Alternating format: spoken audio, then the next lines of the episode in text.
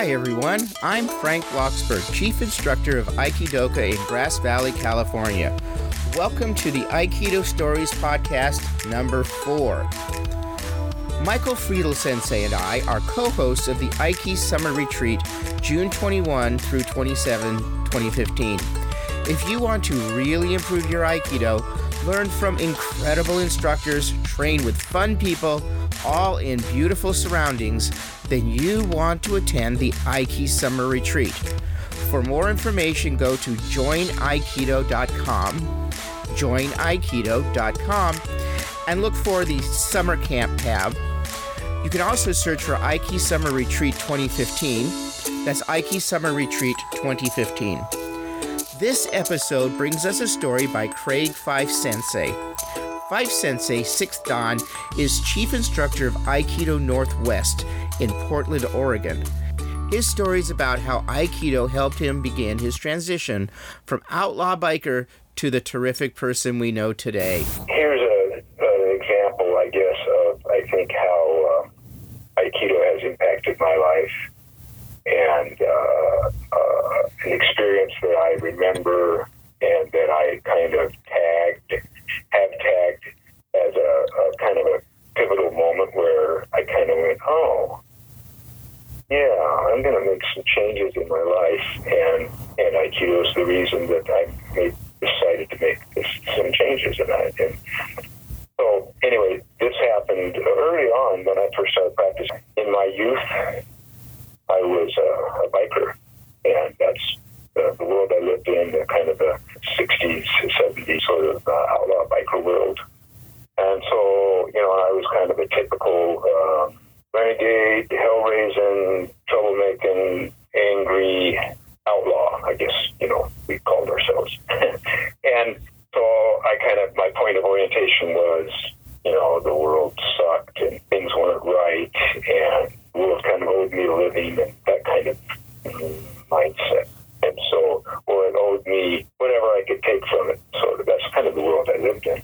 And in the midst of that, I got involved in, in Aikido and uh, uh, got introduced to the practice and found myself going.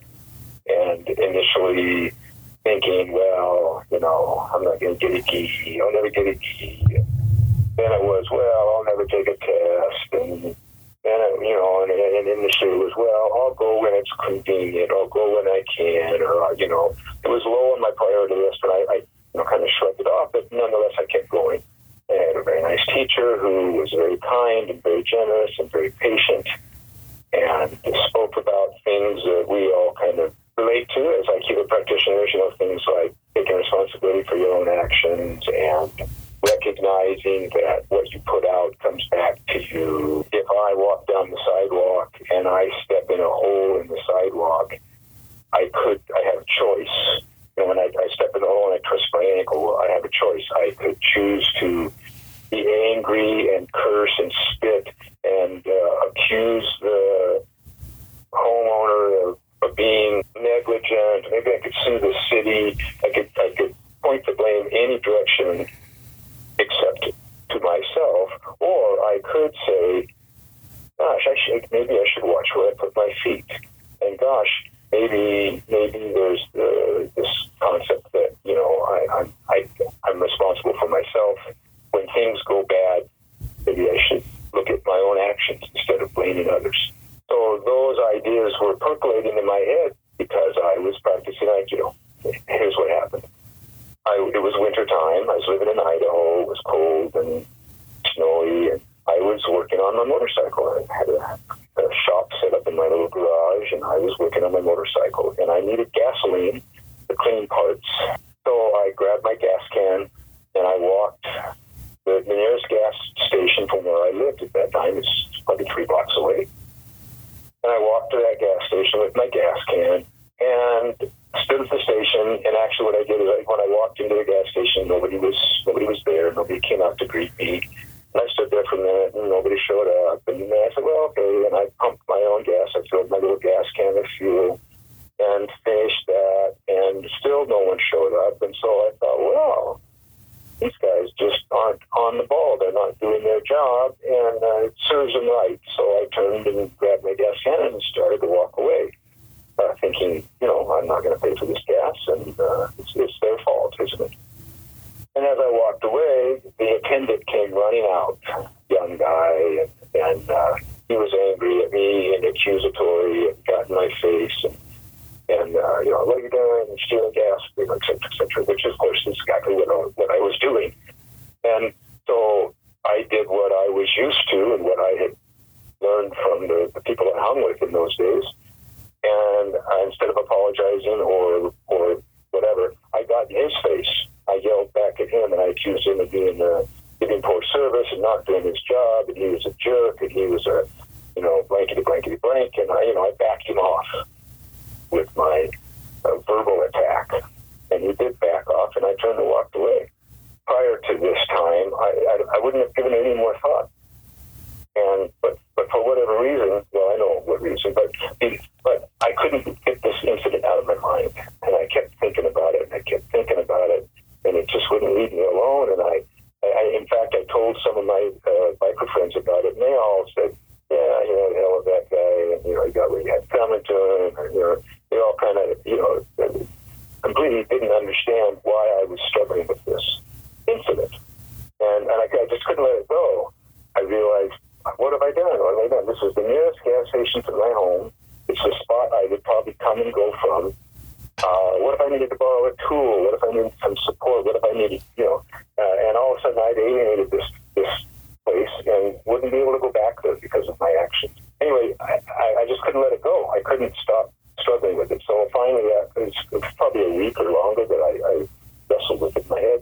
I finally went back and uh, I found the guy. The guy was there that I had had this interaction with, and he was uh, all ready to, uh, I guess, take me on again. I could feel that feel. I walked up, but I, I walked up and I told him, I said, you know, I realized I was, I, I was wrong. I, I did what I did wasn't okay. I'm, so I apologize for it. I'm sorry I did it and I'm here to pay for the gasoline. And I, I apologize. His reaction was just so incredible. He, he completely changed his demeanor. He, he, he said, "Gee, you know, uh, you know, you were right. I was, I, I wasn't doing my job very well. I was back in the back. I, you know, I, I should have been paying more attention. That's my job to do that. He wouldn't take my money, and we shook hands, and it had anything to do with my practice on the mat, but it had but it had everything to do with what I was learning as an Aikido student at that point in my life, and why I was intrigued by it, and I guess why I needed it. I you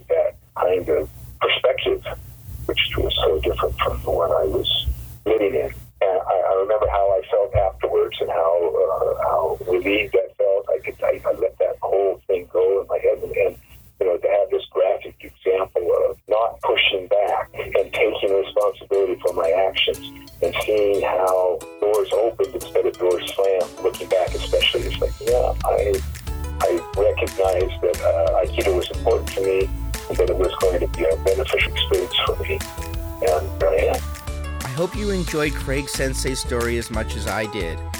If you're enjoying this podcast, then please do us a favor go to iTunes and leave a five star rating and a nice review.